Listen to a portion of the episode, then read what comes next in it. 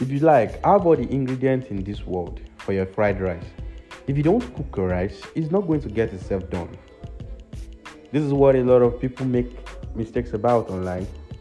They try to gather a lot of courses, try to get a lot of information, watch a lot of videos, and at the end of the day, they don't take action.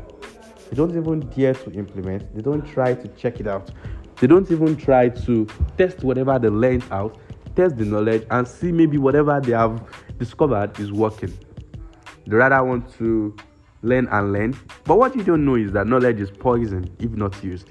You can master all the sales strategies in this world if you're not implementing it one by one, if you're not putting in effort, if you're not trying out strategies that you might know about or that is working for someone possibilities are you will not get results. And when you don't get results you get tired. When you get tired you get depressed and feel whatever anyone is talking about maybe they're talking about their sales maybe they're talking about their results you will feel it is scam.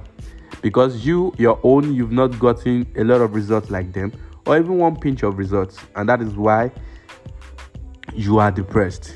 But what you should do is today whatever skills you've learned either graphic design either web development, either sales, anything you know that is a resources to you. Use it, try it, even if it's just for your business and not for marketing purposes. But just try it out. Use your ingredient, cook your fried rice, and let's see if it's not going to be cooked. Because obviously, these things don't get themselves done, and whatever you don't put action on will remain the same. This is very important piece of me that I'm giving out on this episode because I see a lot of entrepreneurs struggling and garnishing in agony that they don't have results despite all their trials and errors. But are they really trying? They're really buying courses instead of implementing.